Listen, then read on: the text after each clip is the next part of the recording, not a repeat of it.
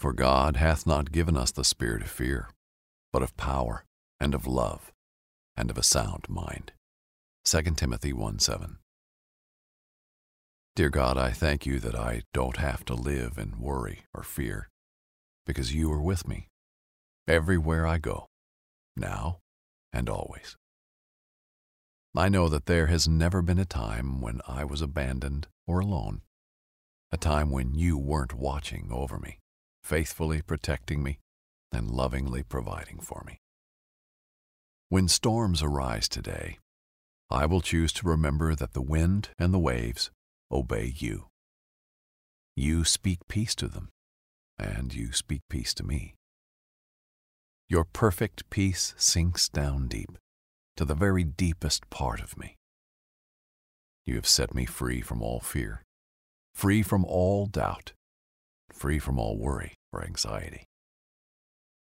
You have given me a spirit of power and of love and of a sound mind. Because of you, I can stand strong, no matter what comes my way. I can love wisely and well. I can think clearly. I can receive all that you have to give me. I can trust you completely. I can triumph over the enemy. His tactics are useless against me.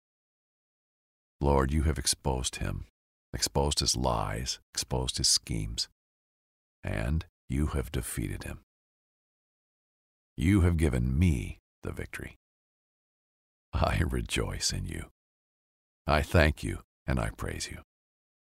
And I pray in Jesus' name. Amen. Stay tuned to immerse yourself in the greatest stories ever told from Pray.com's podcast, Heroes in the Bible. Hello, my name is Matthew Potter, co-founder of Pray.com. And before we start today's episode of Heroes in the Bible, I wanted to ask, do you know what your bank does with your money?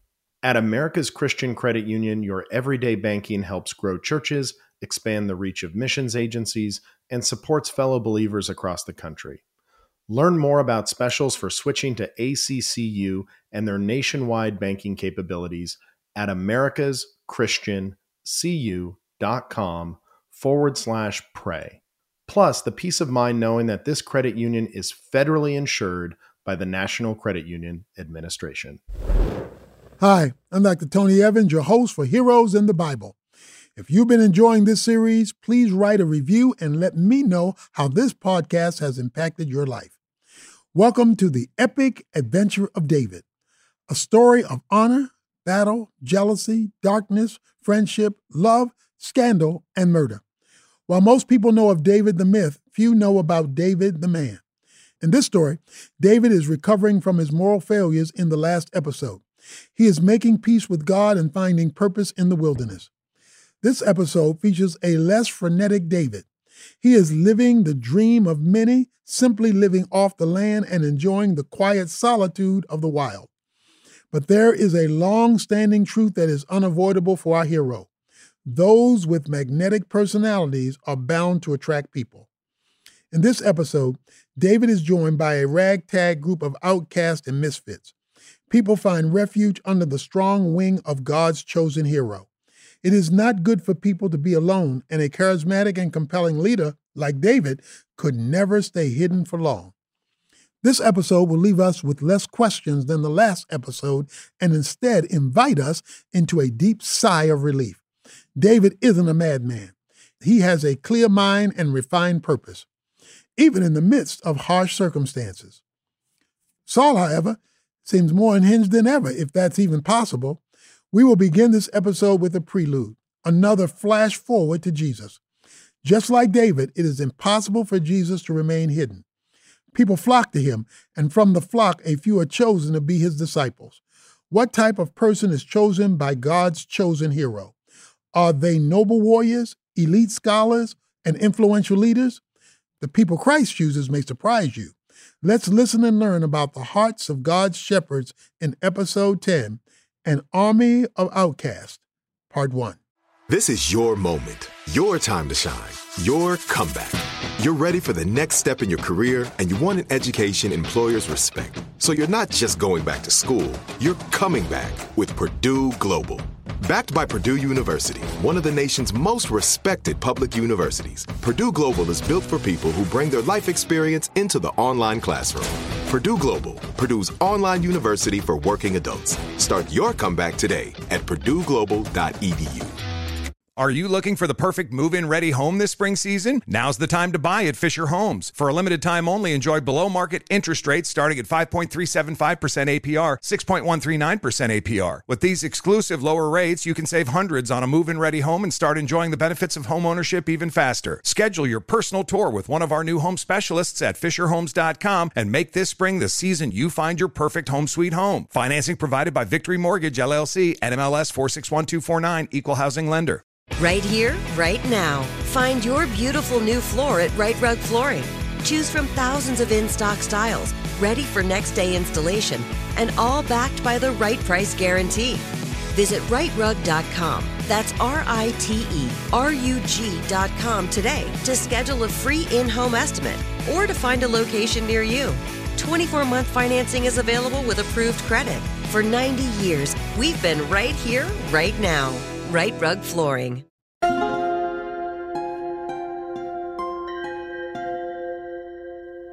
Prelude to Chapter 10. Jesus took his followers up to a mountain. The crowd followed them and remained at the bottom. Jesus paused and looked out at the sea of faces. He did not see what others saw. He saw sheep that were without a shepherd. They needed guidance. They needed to be empowered and enlivened by God's Spirit. There were a few followers beside him. He looked at them and pointed down at the crowd. Look out at them. The harvest is plentiful. There is no shortage of people longing for hope. Do not pray for the people to come, for they are already among you. Pray for the laborers. Pray for men and women to rise up and work in the field. The harvest is plentiful, but the laborers are few. With those words, Jesus appointed 12 men to be his apostles, chosen men that would follow Jesus everywhere. These men were not chosen for their wisdom, influence, or skill. In many ways, they were outcasts. Each of them had gifts, and each of them had flaws. They were imperfect vessels chosen by God to do mighty works. God chose them for their hearts, but also their weakness. For in their weakness, God is shown to be strong. Jesus' first call to the 12 was for them to be with him. Their closeness to Jesus would prove to be the source of their strength. Moments sitting by the campfire, sharing stories, and laughing would prove to be useful. They would learn to be with God before doing anything for God. So they too would not grow prideful like the Pharisees. Out of that relationship, Jesus would send them out to preach, heal, and cast out demons in his name. The disciples were empowered by Jesus, and their strength grew day by day. Jesus overlooked the crowd below. He knew many would eventually turn on him. He turned to the 12 and said, "Whoever desires to come after me must first pick up his cross and follow me. Whoever holds his life too dear to lay it down will lose his life. However, whoever loses his life for my sake will truly find it. For what does it profit a man if he gains the world's possessions, but loses his own soul?" Jesus called his disciples to a higher standard than the Pharisees or scribes. He called them to deny themselves instead of elevating themselves. He did not call them to religious repetition or vain practices. He called them to lay down their lives, money, and convenience so that others may thrive. Jesus would model this himself. He would sacrifice everything so that people could be renewed. Chapter 10, An Army of Outcasts, Part 1. The early evening skies looked as if they were bursting into flames. David looked at the clouds surrounding the hills. They were dark and shaped like plumes of smoke rising from the fire like sunset. The horizon was intermixed with bright orange and dark gray, swirling together like smoke and wildfire. David sat outside his cave, listening to the evening breeze whistle through the canyons. He closed his eyes and listened for the voice of God. Since retreating from Gath, he had made a home for himself in the caves of Adullam. The caves were not too far from the valley where he slew the giant Goliath. The memories of that victory raced in David's mind. He remembered God's faithfulness to him. The caves were his refuge from the weather and spies of Saul. However, the Lord was the refuge and hiding place for his soul. In those caves, David reset his gaze on the God of all creation. He restored his heart into a posture of humility and sang a new song of repentance and reliance to him. Have mercy on me, O God. Have mercy on me. When you, my soul, takes refuge in the shadow of your wings, I take refuge. Till the storms of destruction pass by, I cry out to God Most High, to the God who fulfills His purpose for me. You will descend from the heavens to save me. You will put to shame those who trample over me. Salah. You, O God, will send out your steadfast love and faithfulness. My soul is in the midst of the lions, and I lie down amid fiery beasts. Their teeth are spears in heaven, and their tongues are sharp swords, seeking to slay my. Exalted, O God, above the heavens, let your glory be over all the earth. David's song was like a sweet-smelling aroma to God. The Lord received his cries and embraced his chosen hero like a father would his wounded son. The young shepherd could feel the refreshing presence of his God. He looked to the horizon and lifted his hands in praise. Tears streamed down his cheeks, and a smile came across his face. David knew the Lord would provide for him, and he had no reason to doubt or fear. He knew that his future was in the hands of his God. The sun finally set, and bright colors of sunset faded, giving way to the stars. David lay beside the fire, feeling the strength of God's Spirit resting beside him. He was ready for whatever may come. The next morning, David walked down to the stream and bathed. He splashed the cool water over his face and breathed in deeply. He gathered wood and sticks for his fire and marched back up to the caves. In the weeks he had hidden there, he had made the caves his home. He removed the stones from the floor and stacked them to create a fire pit in the middle. He hunted deer for meat and pelts. The deer pelts were made into a bed for him to sleep, and sharpened spears lay against the walls across from the fire. David meticulously tended to the fire, listening to it crackle and pop. He enjoyed some fish from the nearby river and honeycomb. His belly was full, and his heart was content. He leaned back and gazed at the flickering flame swaying back and forth. Just as David was about to fall asleep, he heard footsteps approaching the entrance to the cave. He drew his sword and leapt to his feet. A figure was silhouetted at the mouth of the cave. "Who goes there?" David shouted.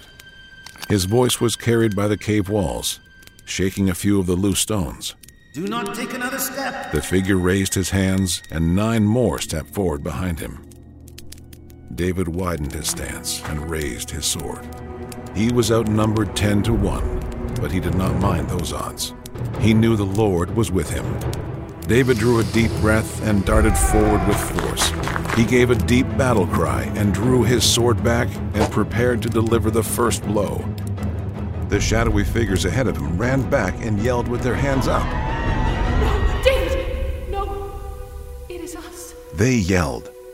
David halted his advance and looked. The sun's rays behind them had hidden their faces, but now David could see who was standing before him. A woman stepped forward from the group. Her gray curls fell out of her head covering. Her gentle gaze and soft smile was unmistakable. David was standing in front of his mother. David dropped his sword and ran to her arms. He cried on her shoulders, embracing her as if she had been risen from the dead. Behind her was his father, his brothers, and his sisters. What are you doing here? David asked, wiping tears away from his eyes. It is not safe for you to be with me. You must go home. David's mother held his face. My child, she said with a gentle voice. Saul's hand was heavy upon us as he searched for you. We fled from his wrath. David looked at the rest of his family. His father and brothers held their heads low in shame. They, more than anyone, had glorified Saul. Oh, how it must have hurt to be exiled by him. David's blood began to boil with anger against the king. He had gone beyond seeking his own life and sought to harm his family. David tightened his grip and furrowed his brow. Did he hurt any of you? He asked with rage building up in his voice. Jesse, his father, stepped forward. He threatened our lives, but we escaped before he could follow through with his words. Your friend Jonathan told us where we could find you. Apparently, he's been keeping watch over you. David's heart was glad to hear Jonathan had been watching over him from afar. However, that meant that David was not as hidden as he would have liked to be. If his family could find him, so could others. He picked up his sword and turned to his brothers. Did you bring any weapons? He asked with authority. His brothers, already used to following their younger brother as a commander, stood at attention and nodded. Good. You may need them. You may not be able to stay here with me long, but while you are here, I vow to protect you. He led them into the cave and welcomed them. It is not much, but I have made it my home. His family entered in and sat with him. They spoke about the state of the kingdom, the king's threats, and rumors of civil unrest. Everyone is wondering where you are, David, Eliab said. The king's armies have been mumbling about your whereabouts. Some are loyal to Saul, but others refer to you as their real king. Shammah nodded, warming his hands nervously next to David. You have caused a great stirring in our country, baby brother. The elders are not sure what to do. The king has asked for your head, but many would rather his head be taken instead. David could not help but feel uneasy about his brother's loyalty. They had spent all his life rejecting him. It was hard for him to believe they had not thought about turning him into Saul. David looked across the fire to his father. Jesse was slumped over and silent. He wore the despondent face of a man who had just lost everything. Does he hate me even more than he did before? David thought to himself. He leaned over and gazed at him. And what do you say, Father? Jesse looked up. His eyes were weary and impassive. With a glazed-over stare and a monotone voice, Jesse replied, saying, It no longer matters what I think, David. I've been wrong about so many things. I've lost the right to speak with authority. He turned away. His stoic demeanor was breaking, and David could see anguish leaking through the cracks. Jesse had labeled David as the forgotten son, whose only value was in tending sheep and delivering supplies. However, his youngest son had become a figure of hope for the people of Israel. Even in exile, the name of David cast out fear. As long as he was still alive, the people knew they had a deliverer. It pained Jesse that he had rejected his son and cast him aside. David stood to his feet. Follow me, he said sternly. Jesse followed him out of the cave and down to the stream leading to the valley of Elah. The two of them watched the stream wind around the valley and retreat into the trees. David knelt down and dipped his hand in the stream. He retrieved a smooth stone and held it in his palm. This is where I faced him, David said. This is where I retrieved the stone I slew Goliath with. I prayed to the Lord that my aim would be true. He placed the stone in Jesse's hands. You made me a shepherd. You gave me the responsibility to protect and nurture the sheep of your pasture. All I am, I owe to the time spent with our sheep. It is the shepherd's heart that led me to face the giant. David placed a hand on his shoulder and smiled. Jesse looked at the valley, then at his son. he had not noticed before. But David had now grown to be taller than him. He embraced his son as a loving father for the first time in his life. The two of them left back to the caves, walking shoulder to shoulder as equals. The next morning, David and his brothers went down to the forest to hunt. He waited quietly, listening for the sound of snapping twigs or stirring leaves. The air was cool and crisp, and David could see his own breath. The morning fog settled low among the trees, making it difficult to see more than 20 yards ahead. David heard a sound in the distance and placed an arrow in the bow he fashioned from a cypress tree. A blurred figure of a deer came into focus slowly. David breathed in deeply and pulled back his bow. He exhaled and released the arrow through the fog and directly on target. He secured his bow on his back and began to run towards the deer, lest it regain strength and run away. Just as he was about to kill the deer and bring it home, he heard one of his brothers crying out from a distance. "David!" He heard Abinadab shout. David turned around and immediately sprinted towards his brother's voice.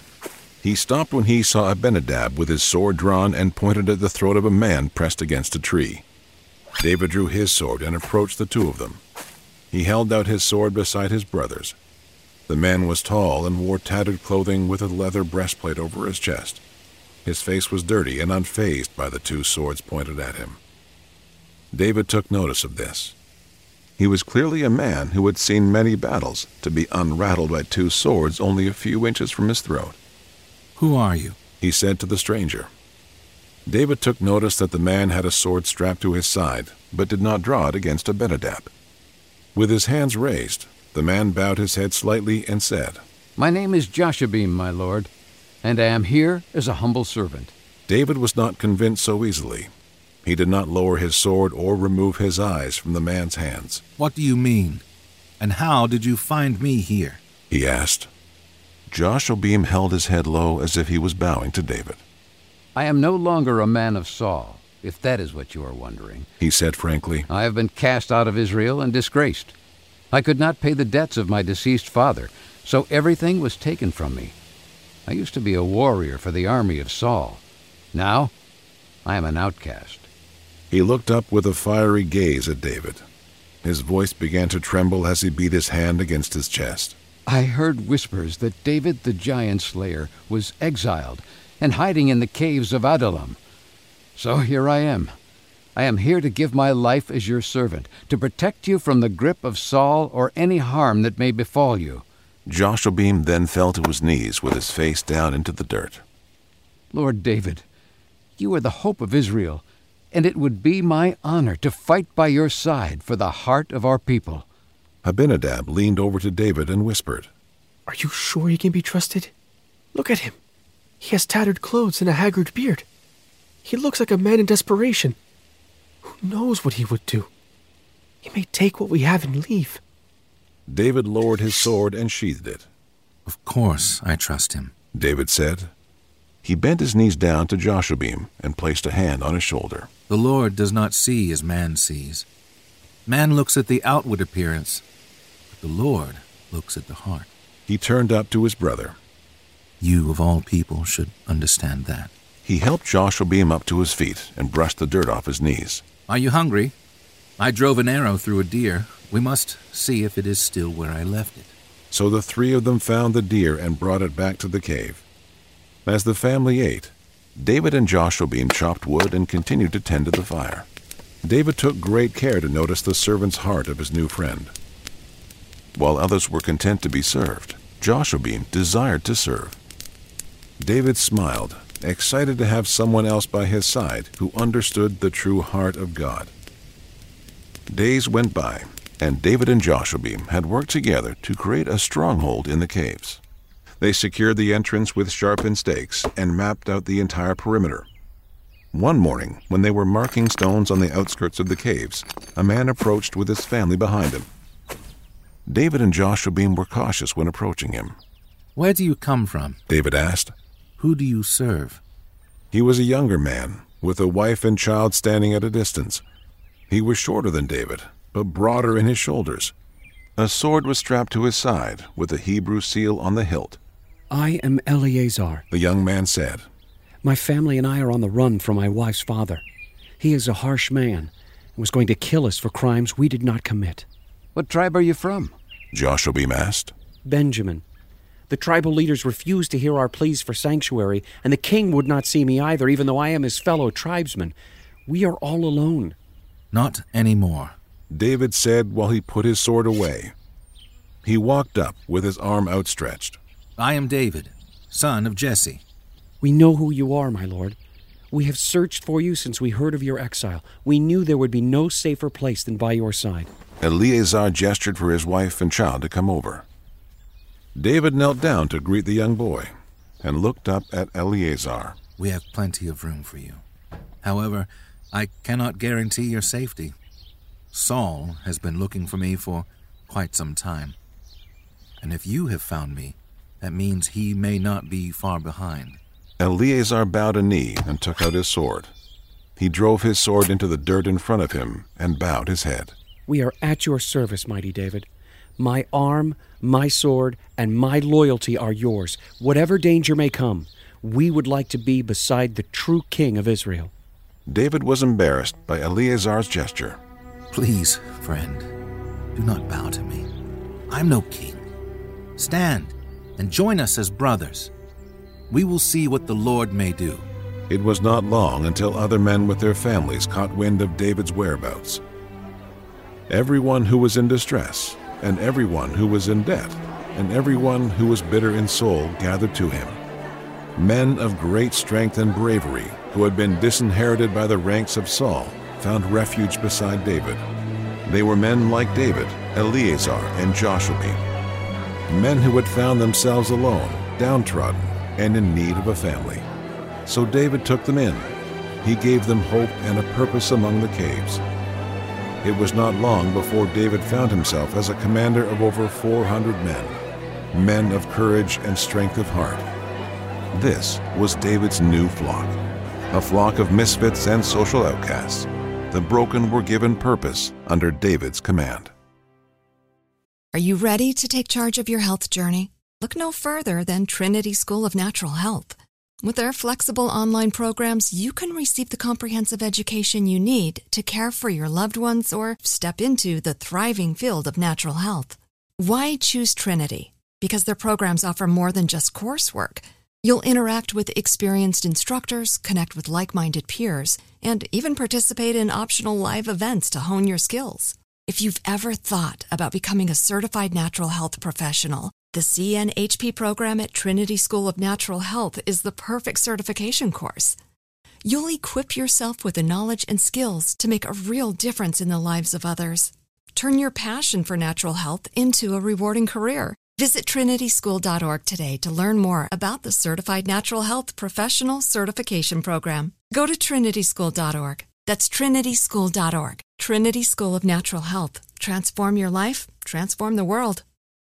Are you looking for the perfect move-in ready home this spring season? Now's the time to buy at Fisher Homes. For a limited time only, enjoy below market interest rates starting at 5.375% APR, 6.139% APR. With these exclusive lower rates, you can save hundreds on a move-in ready home and start enjoying the benefits of homeownership even faster. Schedule your personal tour with one of our new home specialists at fisherhomes.com and make this spring the season you find your perfect home sweet home. Financing provided by Victory Mortgage, LLC, NMLS 461249, Equal Housing Lender. David sat on the mountain above the caves, looking out at the sunset. He looked down to see his new flock preparing for the evening. Men tended to the fires as children were tucked into bed by their mothers. David wondered what God's purpose for them was. There were enough men for a small army, but they were not an army.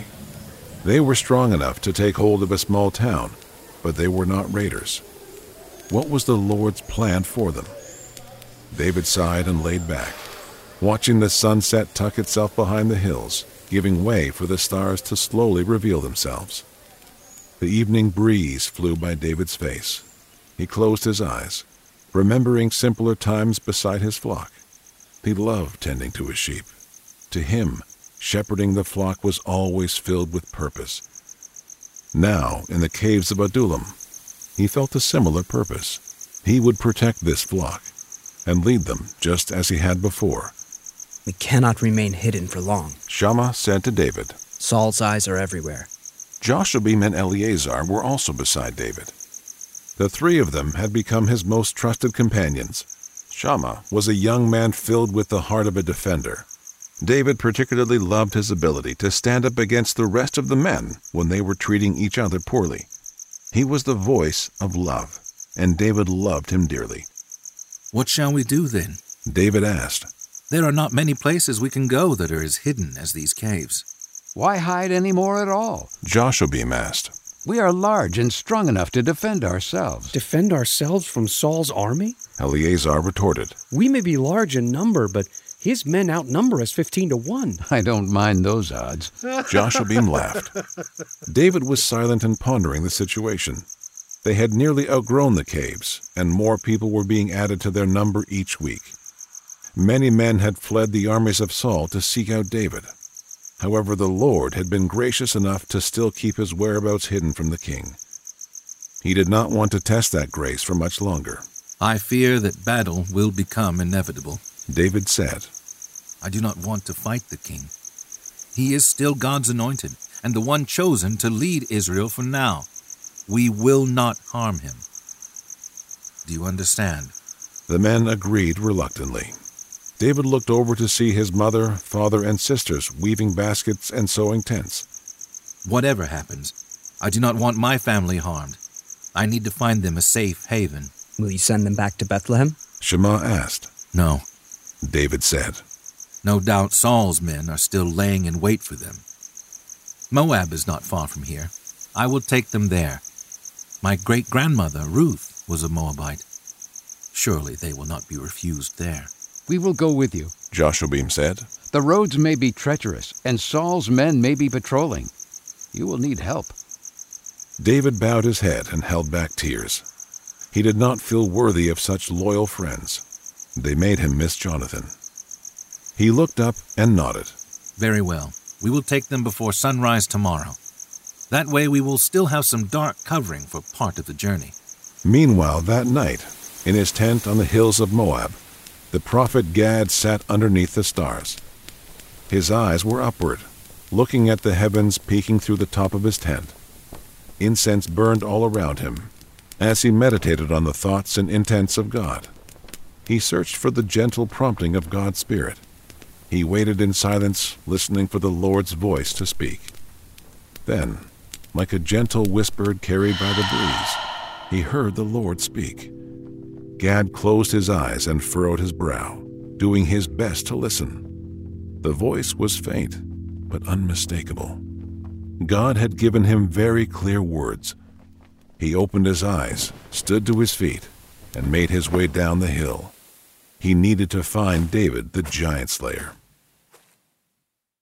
That morning, David, Jashobeam, Shammah, and Eleazar escorted David's family to Moab. They traveled in a close group, with David's men securing the front and back of the caravan. David marched beside his mother, who was riding on a donkey. He would not allow anything to happen to her. They were 5 miles away from the kingdom of Moab, people who were historically hostile towards the Israelites. However, the name of David held weight with the king of Moab. He had spared him once in battle. His hope was that his past mercy would be remembered along with his Moabite ancestry. Eleazar, David commanded. Eleazar jogged over to David and walked beside him. I need you to reach the palace of the Moabite king unseen. Tell him David the giant slayer is coming, seeking sanctuary for his mother and father. If you run ahead now, you may be able to return to me before we arrive. At your word, Eleazar said. So he ran ahead to deliver the message to the king. Eleazar was able to sneak past the borders undetected. He weaved through the busy streets and made his way to the palace. The king's guard was marching around the walls of the palace, on the lookout for any intruders. Eleazar looked to his left and saw a group of horses being corralled into the king's stables. He walked over to the group of servants and began tending to the horses as if he was one of them. With the other servants, he was able to walk through the gates without a second look. He was in. Now, all he had to do was find the king. Eleazar walked behind the stables and entered in through a window of the bakery. The servants were startled at the sight of him. Eleazar held his finger to his mouth and smiled. "I am a friend," he whispered. "I need one of you to get the king for me. I mean no harm. I come with a message from an old friend." Instead of the king, the servants retrieved the guards. However, this is what Eleazar wanted. When they entered the bakery, he held up his hands in surrender. "I mean no harm. Take me if you must." They bound him in ropes and took him to the king. Eleazar was thrown to the ground in front of the throne. He looked up to see the king of Moab sitting above him. The king was a larger man with a round face and finely trimmed beard. He wore no crown on his head. Instead, he wore a royal necklace around his neck. Shields covered in hardened leather covered the wall behind his throne. The king leaned over and said, "Speak quickly about your intentions before I have your head removed from your shoulders." Eleazar gulped and smiled. He could tell the king was serious. "I come on behalf of David, the giant slayer," he said. "He seeks out a sanctuary for his mother and father. King Saul seeks to harm them." "Why would you sneak past my borders and into my palace to tell me this? Why wouldn't David simply come himself?" "He is coming, my lord. However, any place David goes, he risks being seen by those loyal to Saul. He needs to come in secret, so he sent me in first to seek your favor." "I see," the king said. "David was once merciful to me and my men. I owe him a great debt. However, I have no debt to his family." "His father's grandmother was a Moabite," Eleazar replied. "Perhaps you could show kindness to those who share your noble Moabite blood."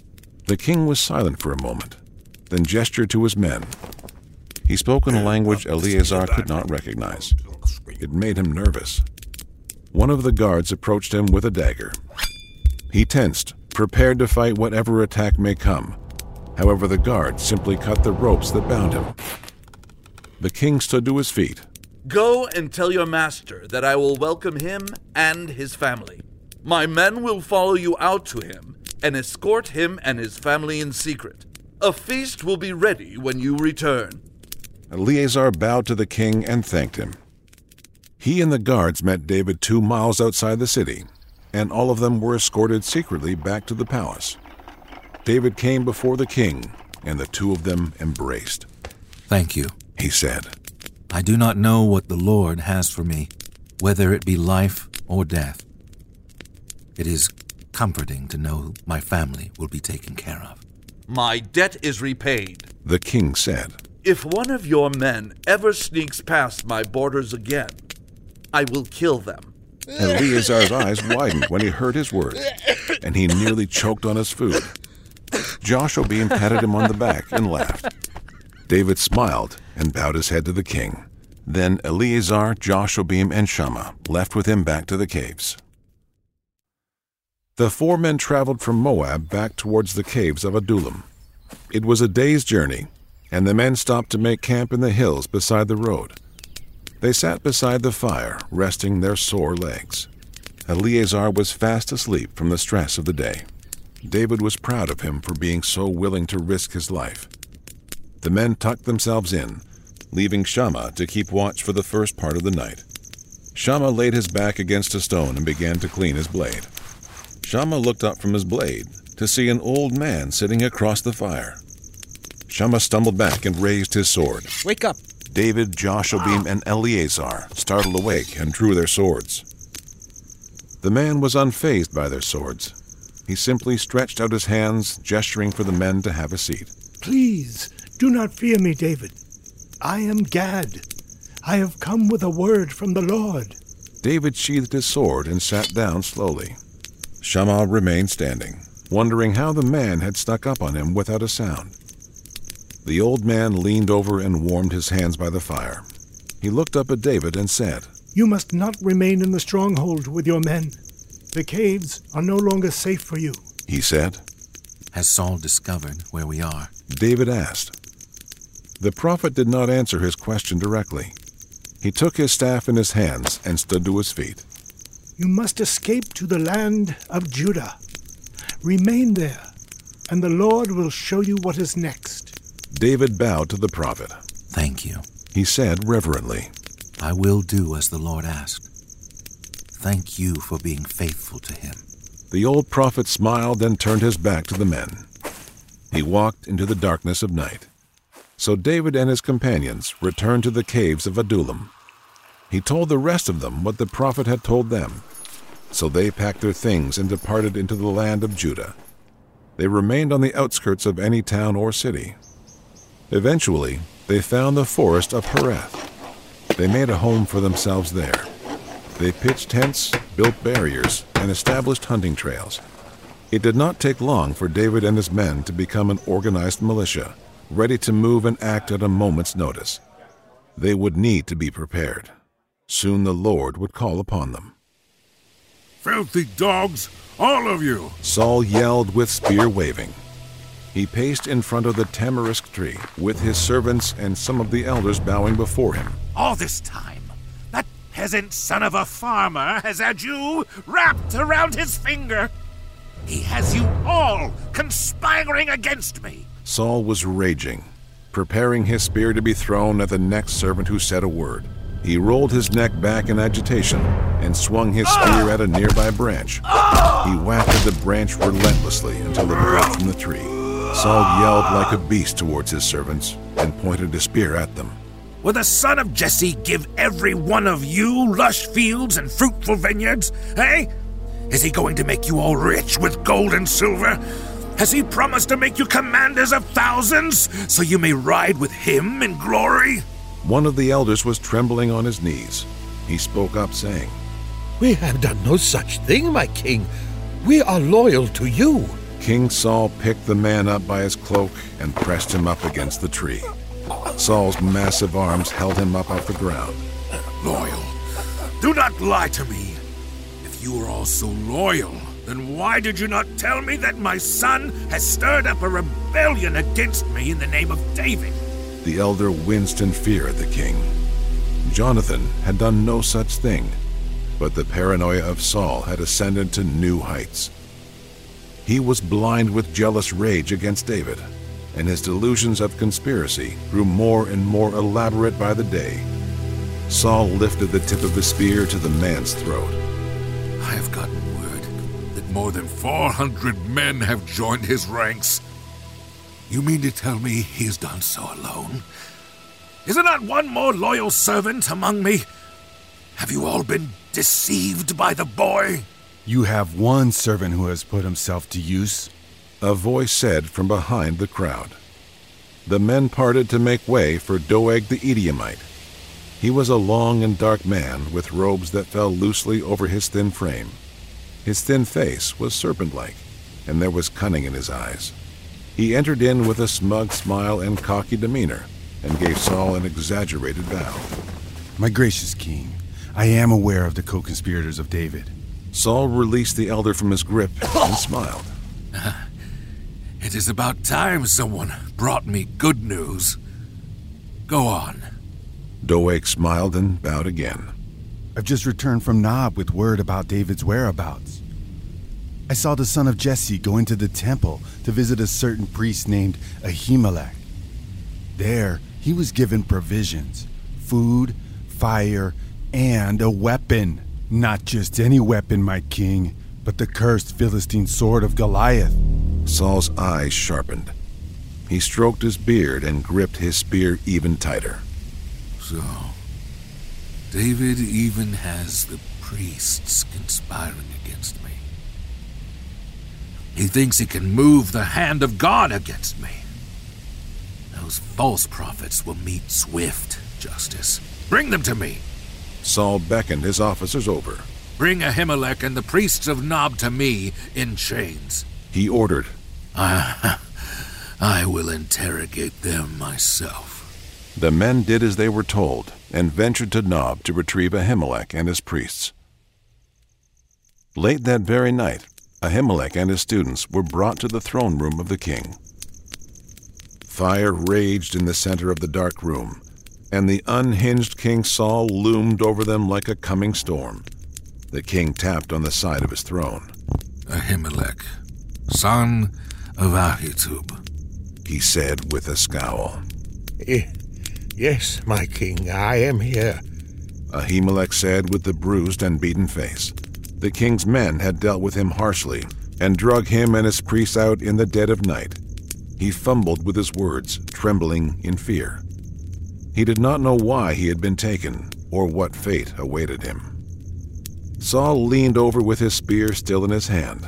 His eyes were dark, acting as windows into his tormented soul. Why have you gone and conspired against me? You gave aid to the son of Jesse. You gave him provisions, shelter, and weaponry when you know full well he is a known enemy of Israel. The king's words came as a shock to Ahimelech. He shook his head and pleaded his case. No, my king, I did not know. Who among your servants has been as faithful and well known as David?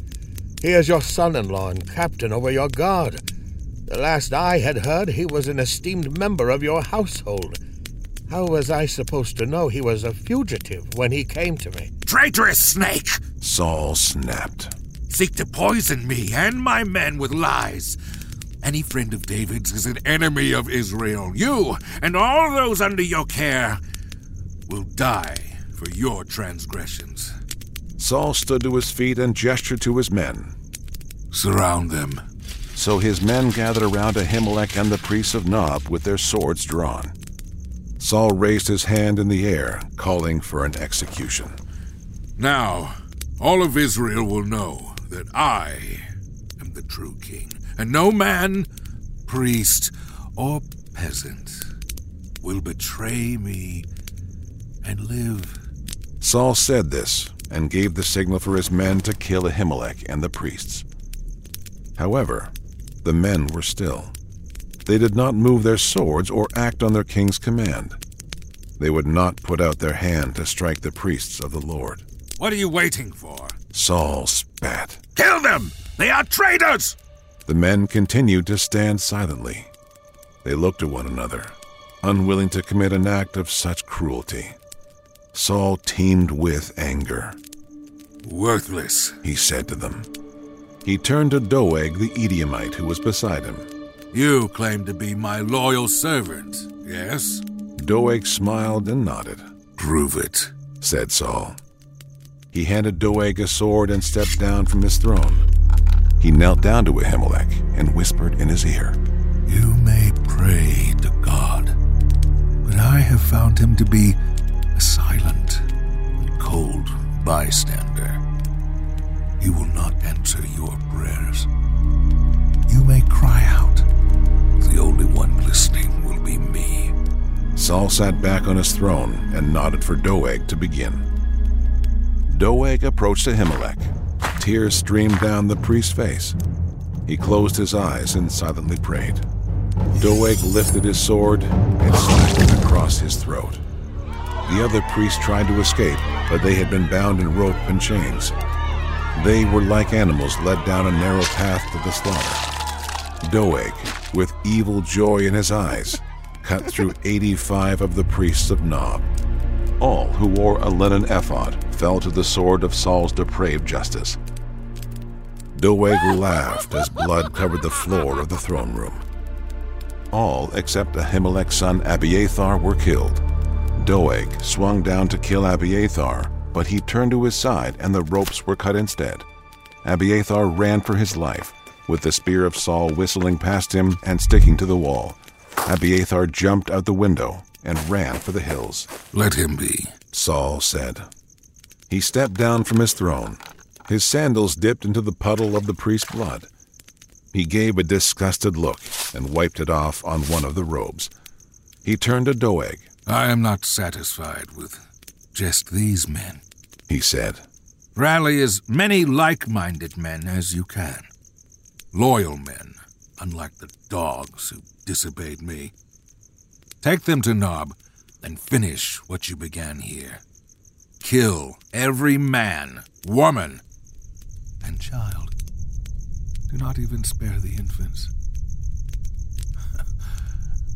I will not sleep until you bring back word that every living creature in the small city of Nob has been dealt with. The king's command slithered out from the darkest recesses of Saul's soul. In that moment, he became a tool of darkness and an enemy of God. Doeg and his army of deviants descended upon the small and defenseless city of Nob.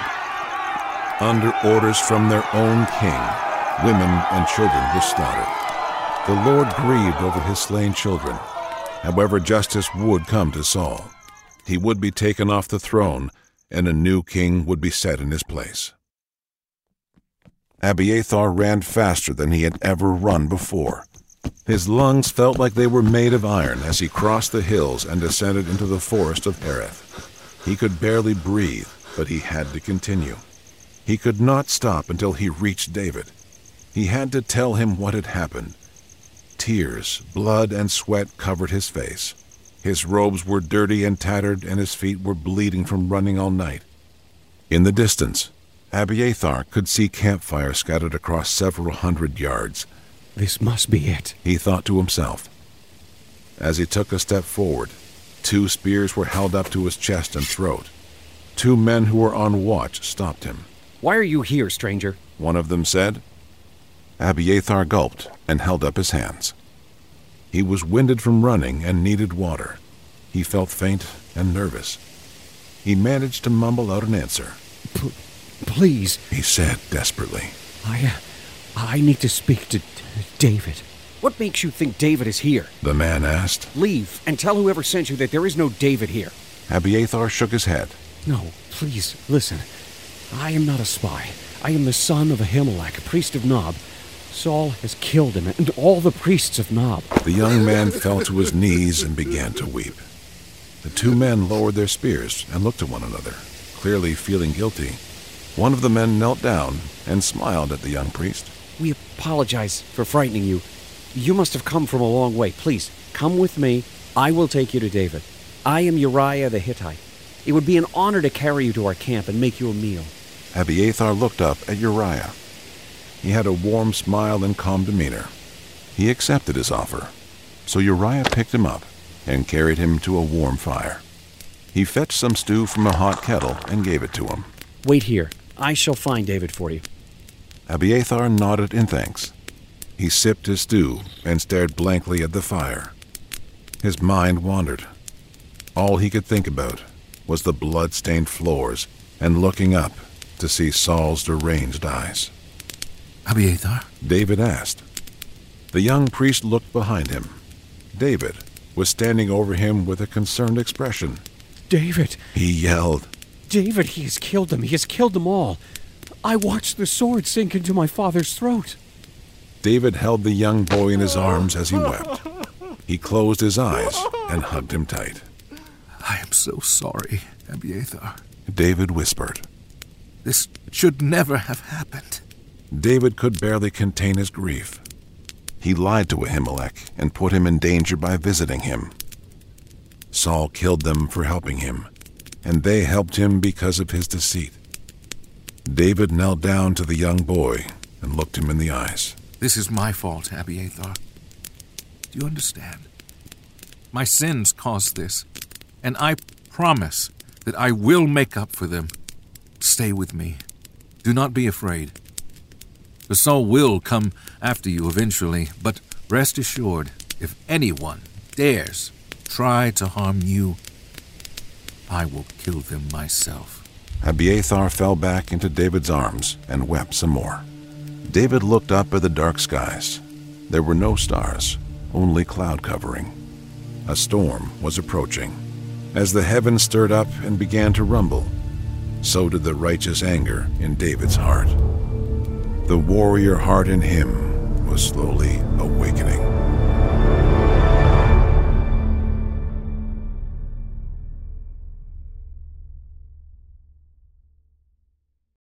Are you ready to take charge of your health journey?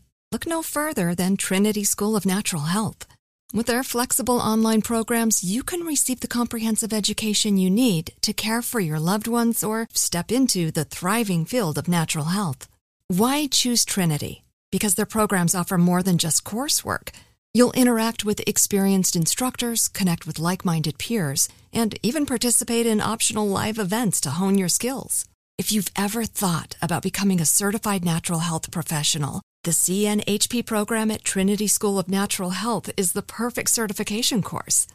You'll equip yourself with the knowledge and skills to make a real difference in the lives of others.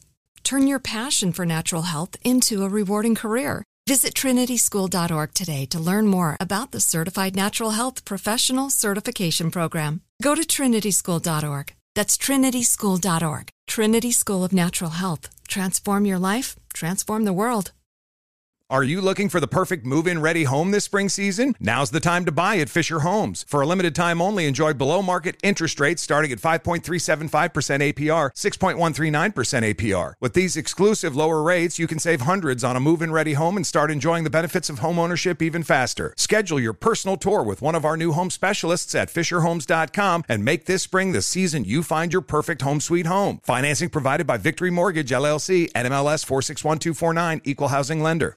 The wait is over. The Chi returns May 10th on Paramount Plus, and the stakes have never been higher. Everything changes on the South Side when a new threat comes to power in the Showtime original series from Emmy winner Lena Waithe. Battle lines will be drawn, alliances will shift, and danger lies around every corner, leaving everyone to wonder who they can trust. Visit ParamountPlus.com/The Chi to get a 50% discount off the Paramount Plus with Showtime annual plan. Offer ends July 14th. Subscription auto-renews. Restrictions apply. These men were not chosen for their wisdom, influence, or skill. In many ways, they were outcasts. Each of them had gifts and each of them had flaws. They were imperfect vessels chosen by God to do mighty works.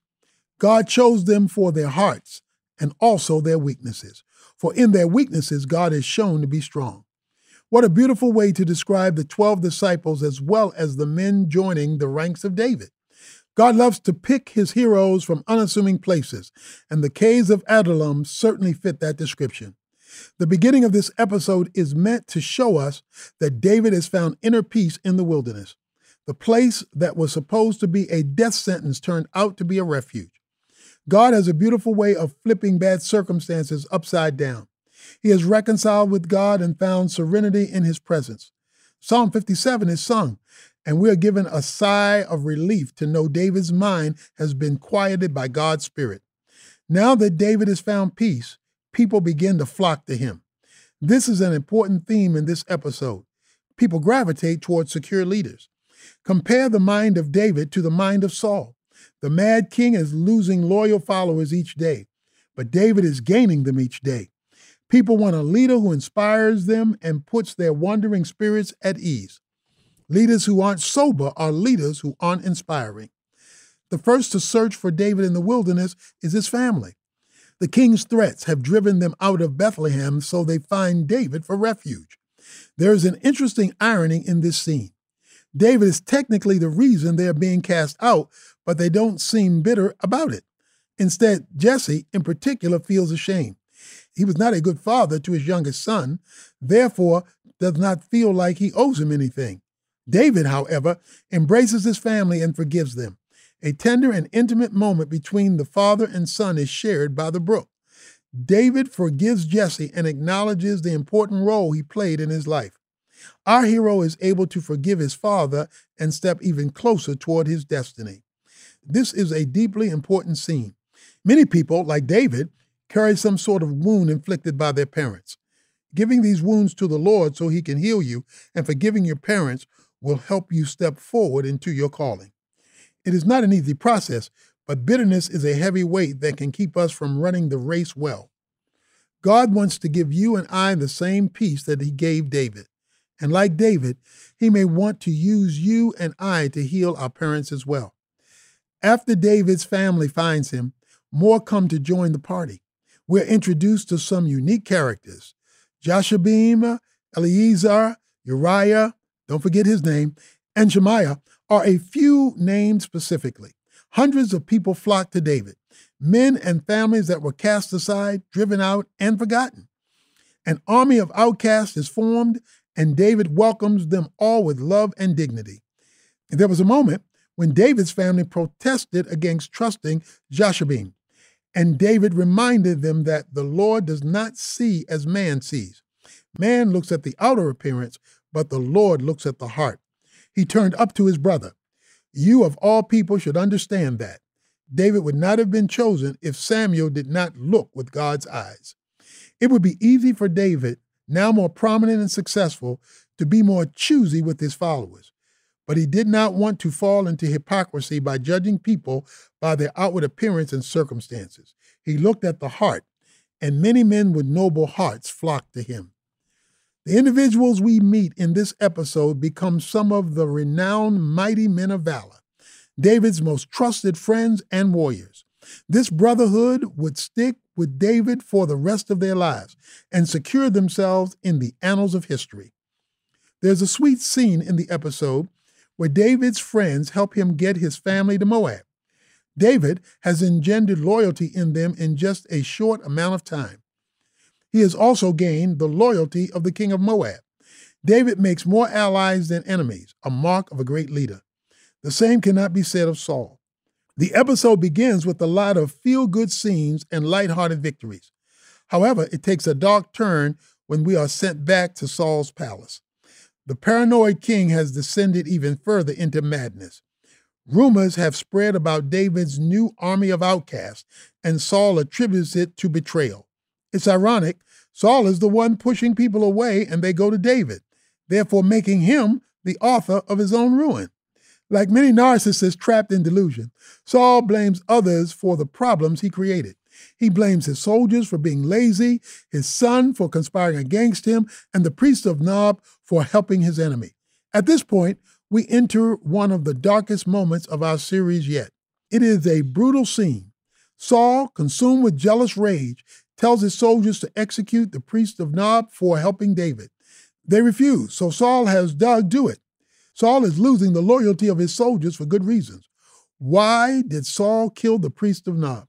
The answer may not be as obvious as it seems. On the surface, Saul is simply executing people he perceives as guilty of treason. But this is not really why he kills them. He kills the priest to spite God. It is the same reason Cain killed Abel. When people are lost in self-pity and bitter against God, they lash out at innocence. We have seen many tragedies in our culture, tragedies that shake us to our very core. We've seen shootings, abandonment of children, and other horrifically evil events take place. When we are faced with such cruelty, it can leave us asking why. Why would someone do something so horrific? What would drive someone to such evil acts? The answer is complicated and can't fully be answered here, but these stories in Scripture give us glimpses into human nature so we can understand better. When people are angry with God or uneasy with life, they tend to lash out at those who are the most innocent. It is a desperate and deranged grasp at control over God. This is what Saul does here. His slaughter of the priest is a statement of war against the Lord. The Lord will respond. He will send his hero. We can't end this episode without addressing David's role in this tragedy. Even though Saul is the one to commit this hideous act, David is not blameless. If he hadn't lied in the last episode, then perhaps this would have never happened. This is an important theme we see in Scripture. Lies have unseen ripple effects. There's no way of predicting how our dishonesty can affect the future. God created the world by speaking truth. He said, "Let there be light," and there was light. This means the world was created through the speaking of truth. So lies, in a way, are a process of decreation. Where truth builds, lies destroy. When we lie, even for good reason, there can be unforeseen consequences. In our last episode, we talked about the moral ambiguity of David's lie. This story reminds us that even if we lie for good reasons, lying can still alter the course of our stories for the worse. The story ends with Abiathar escaping Saul to tell David about what happened. Something happens to David at this moment. David's righteous anger is awakened. We saw what happened when his anger was kindled against Goliath. What will we see next? Join us next time as David's brotherhood of misfits grows stronger and more determined. We will see how mighty they are in Episode 11, An Army of Outcasts, Part 2. Thanks again for listening. For more inspiring stories, daily prayers, and wisdom to last a lifetime, go to Pray.com. If you've been enjoying this series, please write a review and let me know how this podcast has impacted your life. Are you ready to take charge of your health journey? Look no further than Trinity School of Natural Health. With their flexible online programs, you can receive the comprehensive education you need to care for your loved ones or step into the thriving field of natural health. Why choose Trinity? Because their programs offer more than just coursework. You'll interact with experienced instructors, connect with like-minded peers, and even participate in optional live events to hone your skills.